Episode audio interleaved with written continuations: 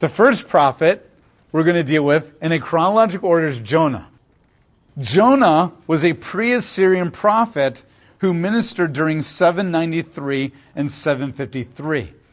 So, to give you a little bit of an idea, the Assyrians are going to come and sack Israel in 722. So, he's coming way before the Assyrians have come.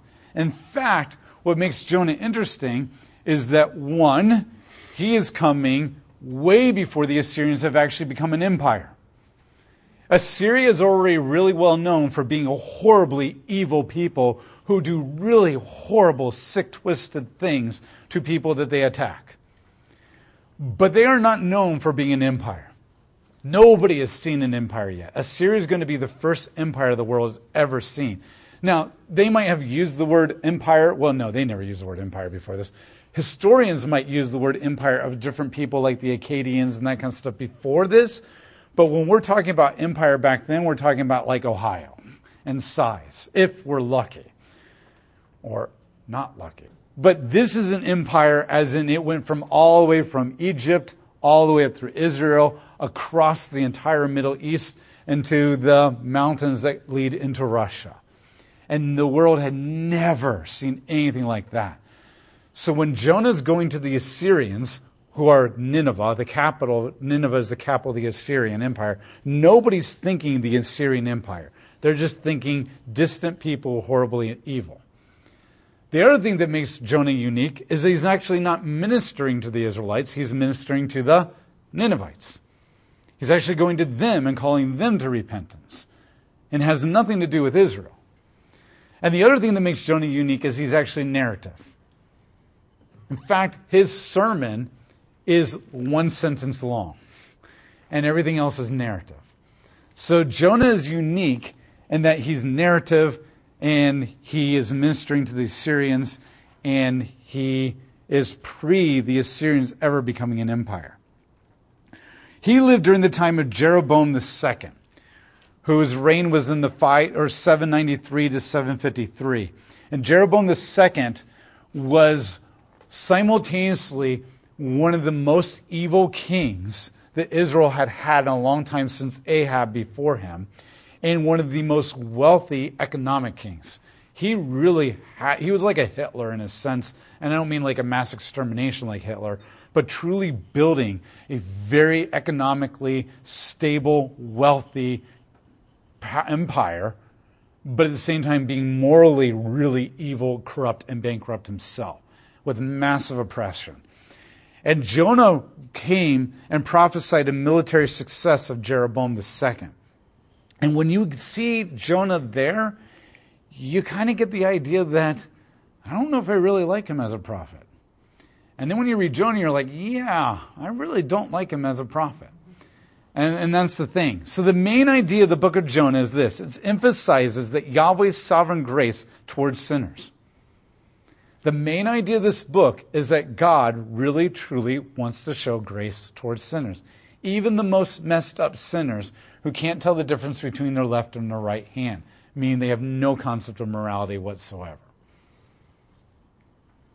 The book of Jonah is arranged in four divisions. Chapters 1 and 3, so the odd numbers, are Jonah's interaction with foreigners. Chapter 1 with the sailors, and chapter 3 with the Ninevites. And chapters 2 and 4 is Jonah's interaction with Yahweh in the belly of the fish, not whale, it's not Pinocchio.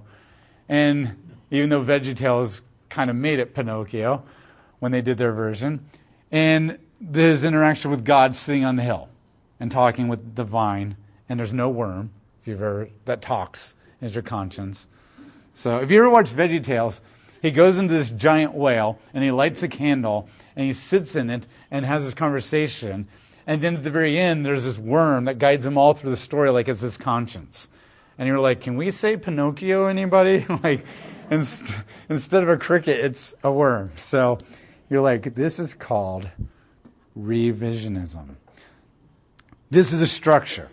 And there's a chiastic structure where you see the events of the first two chapter actually get mirrored in the second chapters, two chapters, in a reverse order. And you can see that there.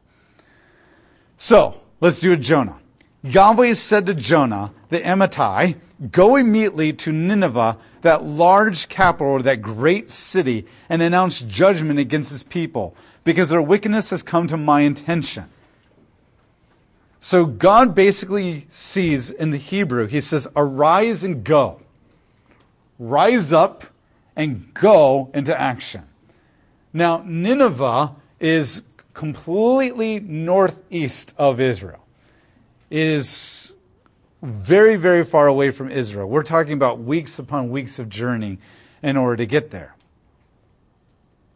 This idea of him getting up and going communicates a huge urgency, but it also will be contrasted later as we go through. Instead, verse 3, Jonah immediately headed off for Tarshish to escape from the commission of Yahweh. He traveled to Joppa and found a merchant ship heading to Tarshish. So he paid the fare and went aboard to go down with them to Tarshish, or sorry, to go with them to Tarshish, far away from Yahweh. So Jonah, in contrast, goes the complete opposite direction. And some of this stuff we're going to know because Sunday school classes like done Jonah over and over and over and over again. And so he goes, but what's interesting here is the word yarad is used a lot. Yarad means down. And so God basically says, go up, arise, and go.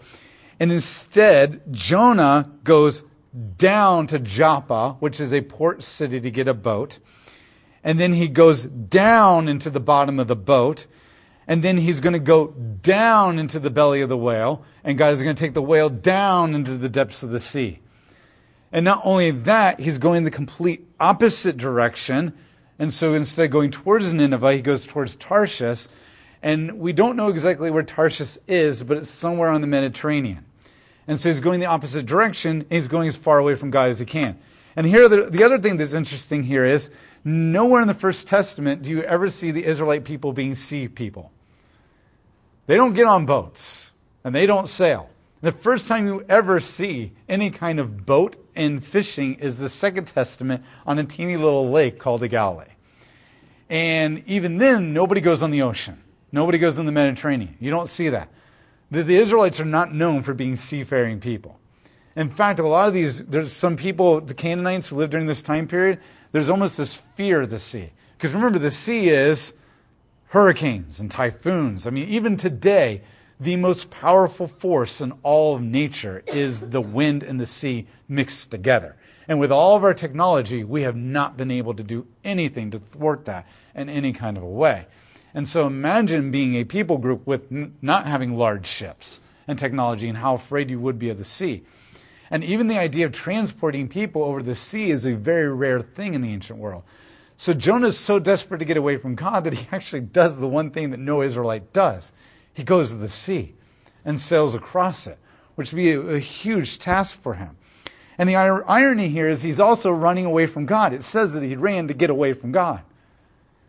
The irony here is he's later going to say, I serve Yahweh, who is the God of the sky and the land and the sea, everything. Well, why in the world do you think you can get away from him when he's the God of the sea?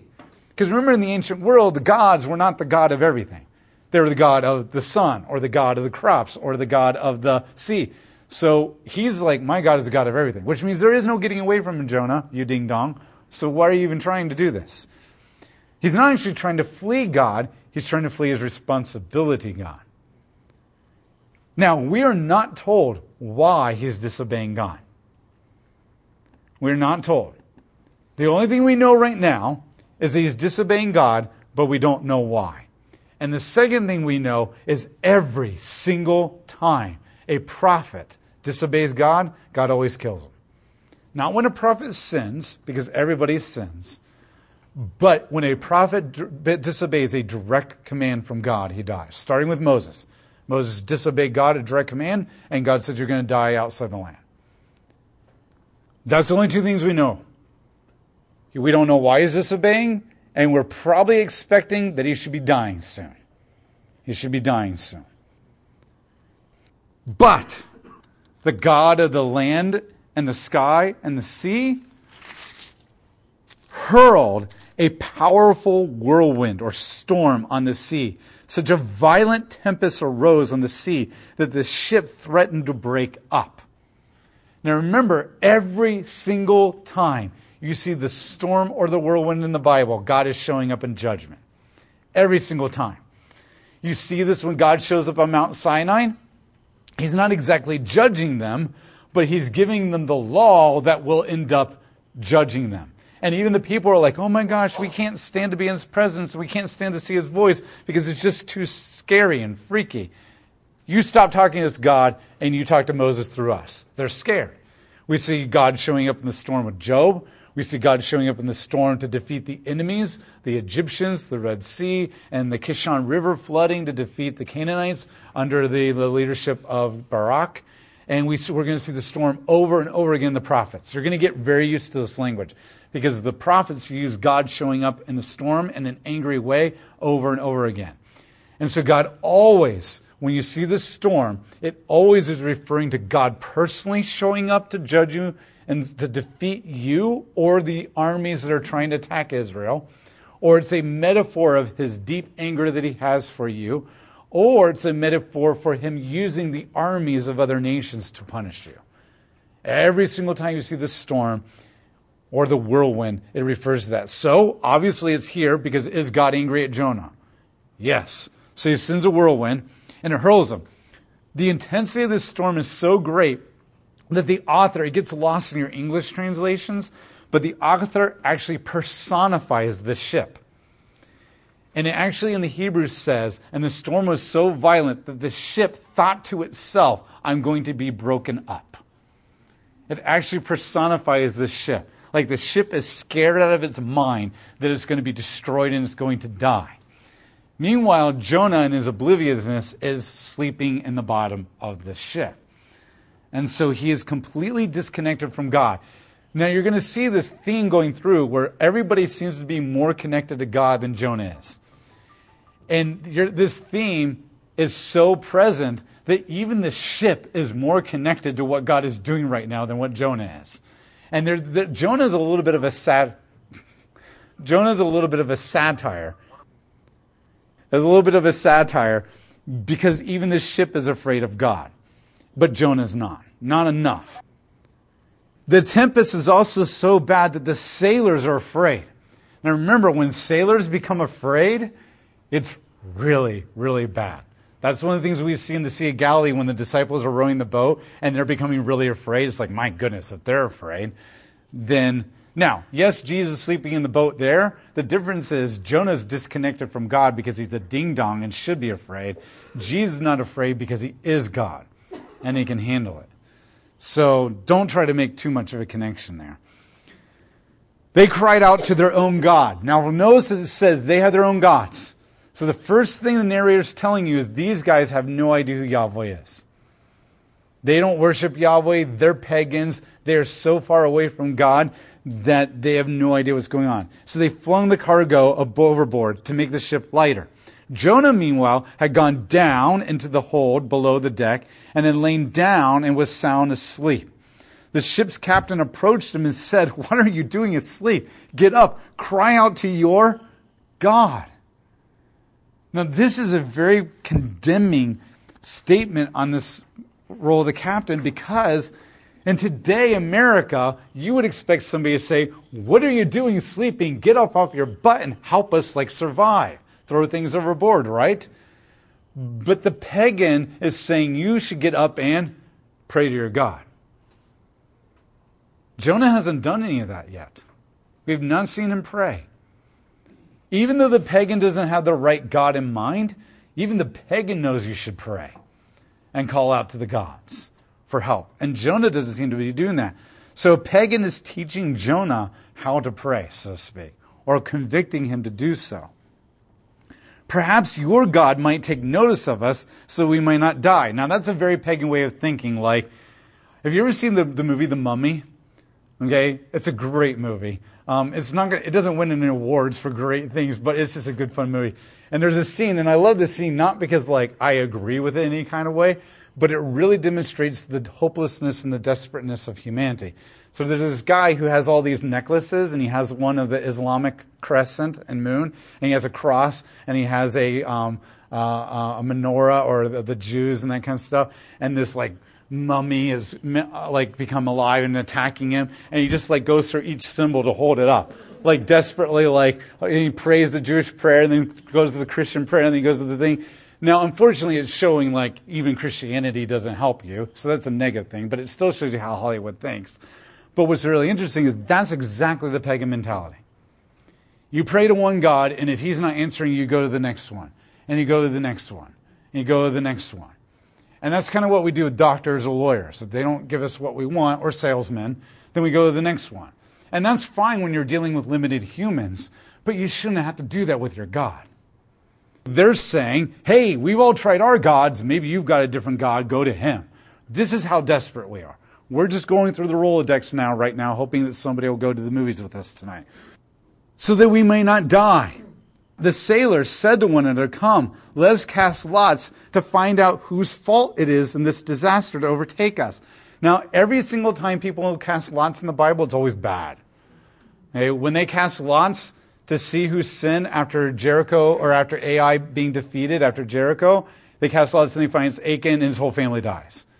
When they cast lots to see who is like sin and it lands on like Saul and Jonathan, Saul tries to kill his son Jonathan. When they, when they cast lots to see who should be the next disciple to replace Judas, they get Matthias, which is bad because it should have been Paul. That's the point that Paul is making later in the epistles. If they had trusted God and waited and not rolled the dice, we would have actually had me. So, now that's not meant to be arrogant. It's meant that I was God's chosen people. And whenever you see this, and when they cast lots to divide Jesus' clothing, it's with the intention of stealing from him and killing him. So something bad is going to happen. Of course, we know what's going to happen a giant fish. And Jonah was picked.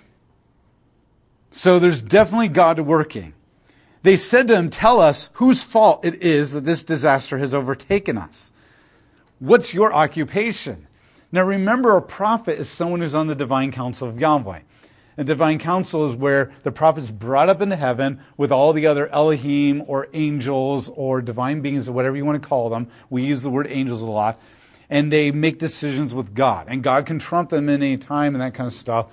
Um, but so basically, who would know better than anybody what's going on than the guy who has a direct link to Yahweh and nobody else in the world does?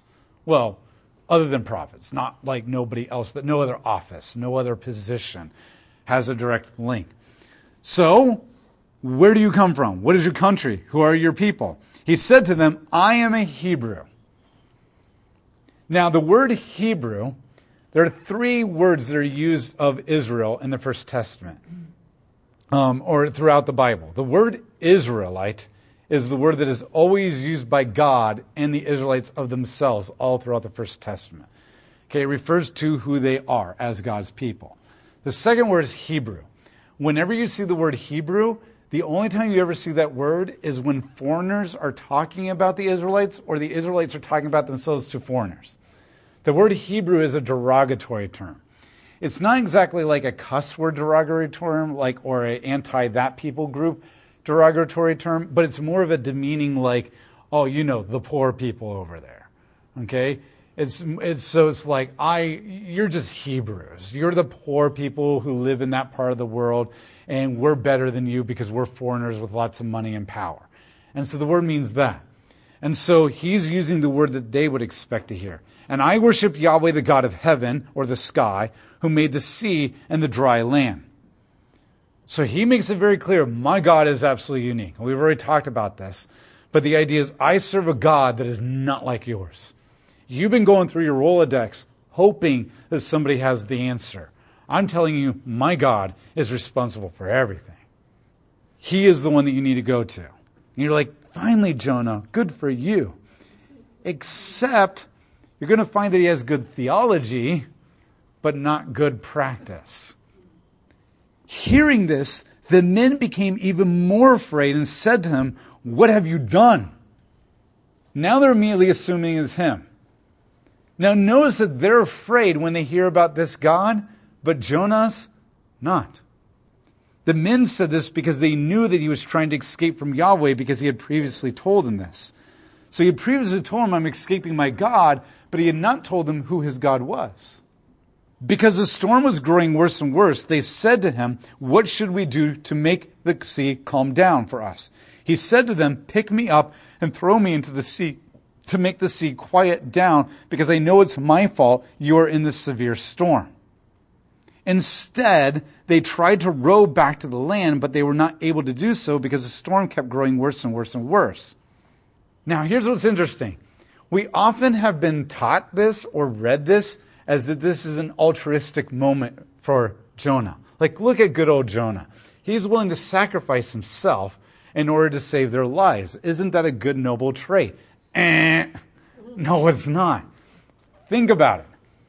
Jonah, first of all, when he stands up and says, I serve Yahweh, the first thing he should be doing as he's standing on a ship amongst a bunch of pagans with a storm of judgment coming down is to preach who Yahweh is and preach repentance, right? I mean, all throughout the prophets, you see them saying, The storm is coming, repent, and Yahweh forgive you. But he doesn't do that. Nowhere does he say, You should repent. Nor where does he repent. There's no repentance. He doesn't say, Oh God, I'm so sorry. Instead, he actually would rather die. You know how disconnected from God and how stubborn you have to be that you choose death over repentance? That's not a good moral person. If, if your pastor, your prophets, or your leaders of your ministries choose death over repentance, you pick the wrong person. And that's what he's choosing. So that's not a good mark of character for him. Second, he's telling them, You should sacrifice me. Okay, this isn't just like the enemy's coming and I will run out and I will like try to stop them. If I die in the process, then you'll be saved and get away. That's altruistic sacrifice.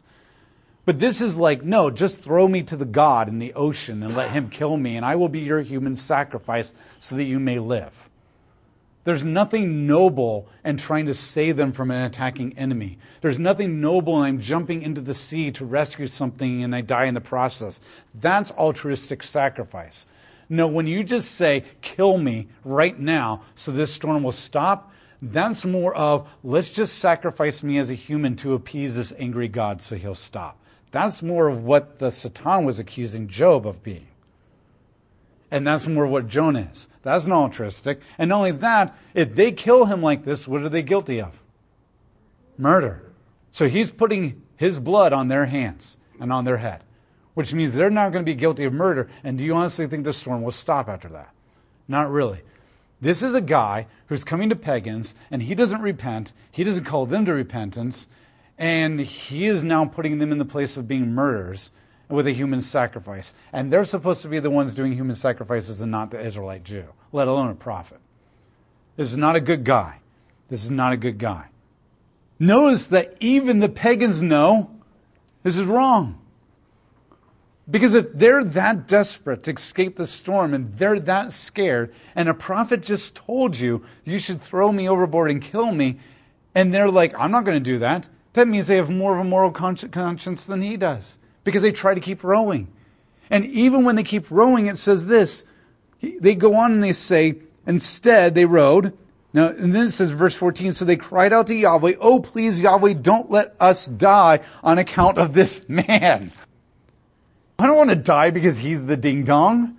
This isn't cool. And I don't want to die either because he's making us kill him. Don't hold us guilty for shedding innocent blood. It's interesting as we go through Sunday school class, and no offense to your Sunday school teacher, I taught this wrong too for a while. We see that, oh, isn't that good that he's willing to sacrifice himself for that? But then the pagans immediately say, we're killing an innocent person, we're going to be guilty of it. Why did we miss that part? So even they know and here's the irony He's the prophet, and they have a more of a moral conscience than him. He's the prophet, and they're trying to do more of the right thing. He's the prophet, and they're praying, and they're repenting, and he's not. Remember in all the books that we've gone through so far, you keep seeing this theme where the foreigners are actually seen to be more godly than the actual people of God? Because the people of God gotten so used to being God, with God, that they've gotten comfortable and they've gotten complacent. And they're just so used to the grace and the mercy that they don't take him seriously. But the foreigners who've never had anything like that ever in their life, they seem to appreciate that way more. And they have a greater fear and respect for him. After all, you are Yahweh and you've done just as you please. So they picked up Jonah and they threw him into the sea, and the sea stopped raging. Did the sea stop raging because they sacrificed Jonah to the storm? The sea stopped raging because they repented. They said, Please, God, forgive us. We don't really want to do this. But your prophet told us to do it. All they know is you obey the prophet. Because if you don't obey the prophet, the God will be angry at you, right? Every single time people disobey the prophet in the Bible, what happens to them? God is angry at them. And they don't have any other prophet to contradict Jonah. There's no other prophet on the boat right now. They're like, well, I want a second opinion. Is God saying the same thing to you? So they know they feel like they had to do it because they have no other place to go, and they're afraid that God will be angry at them, but they repent of their action first. Now, this isn't a book of saying, okay, if you repent first and then you go kill people, it's okay. It's a, they don't know any better because they don't have the law, they don't have a prophet, and they don't really know Yahweh. So they're just doing the best that they can with the prophet they do have, and that prophet is really jacked up right now. Remember Tamar in, in Genesis 38?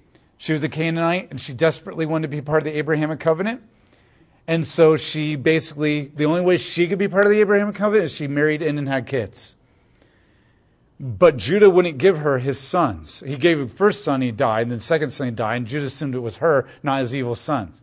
So she disguised herself as a prostitute, knowing he was that kind of a guy. And she slept with her father in law in order to have a kid to be a part of the Abrahamic covenant. And, Jonah, and, and um, Judah said, She's more righteous than I am. And you're like, What? But then she's also one of the only three women who make it in the genealogy of Jesus Christ. And later she's praised for saving the line of Judah, who would eventually lead to Jesus. And you're like, how is that considered righteousness? Because remember, she's a Canaanite. Does she know that sleeping your father in law is bad? No. The Canaanites had no idea that sexual morality was wrong. They didn't even know that any kind of act of sexual immorality was wrong. They didn't know who God really was. They had no concept of morality whatsoever. And the only people that could ever teach them what morality was is who? The Israelites. But was Judah doing a good job of that, sleeping around with prostitutes and having evil sons that had to be killed by God? No. What made her righteous? She desperately wanted to be a part of this God and his covenant. She did not fully understand him or his righteousness, but she knew that this guy was different and I want to be a part of him. And so she did the only thing she knew how. Was she perfect before as she did this? No, but how many of us are perfect before we come to Christ? Does Christ expect you to be perfect and then get saved? No, Christ takes you in all your miserableness and saves you by your faith. And then through the Holy Spirit, He begins to sanctify you and change you. These pagans don't know better. And the guy who's supposed to be teaching them is not. But their heart is genuine.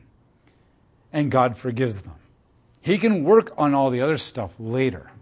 In fact, I would not be surprised if God pulled them up into a port and another legitimate prophet of God was standing there ready to talk to him, because that's how he works. So he, they are doing the best that they can. And the sea stopped. And then notice this. Verse 16 The men feared Yahweh greatly and earnestly, and they vowed to offer lavish sacrifices to Yahweh. They began to worship him. The prophet didn't worship God. And so in the first chapter, you see a pro- the, the pagans are acting more righteous and they're more in connect with God than even Jonah does. And here's the thing did Jonah successfully preach the word of God to them? No. But did God use Jonah anyways? Yes. This guy's message was basically I worship God who controls everything. That's all he said, and it was enough for God to use that to turn people to Christ.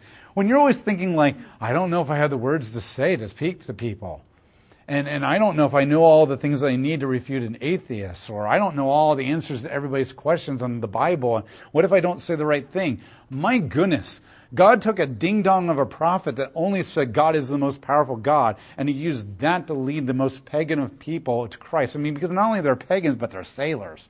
Okay, and he's leading them to God and Yahweh. Okay, and if he can do that with Jonah, who's like shaking his fist at God, like, I don't want to obey you, then imagine what he can do with you with the Holy Spirit in you and a way much more of a desire to lead people to Christ than he ever did.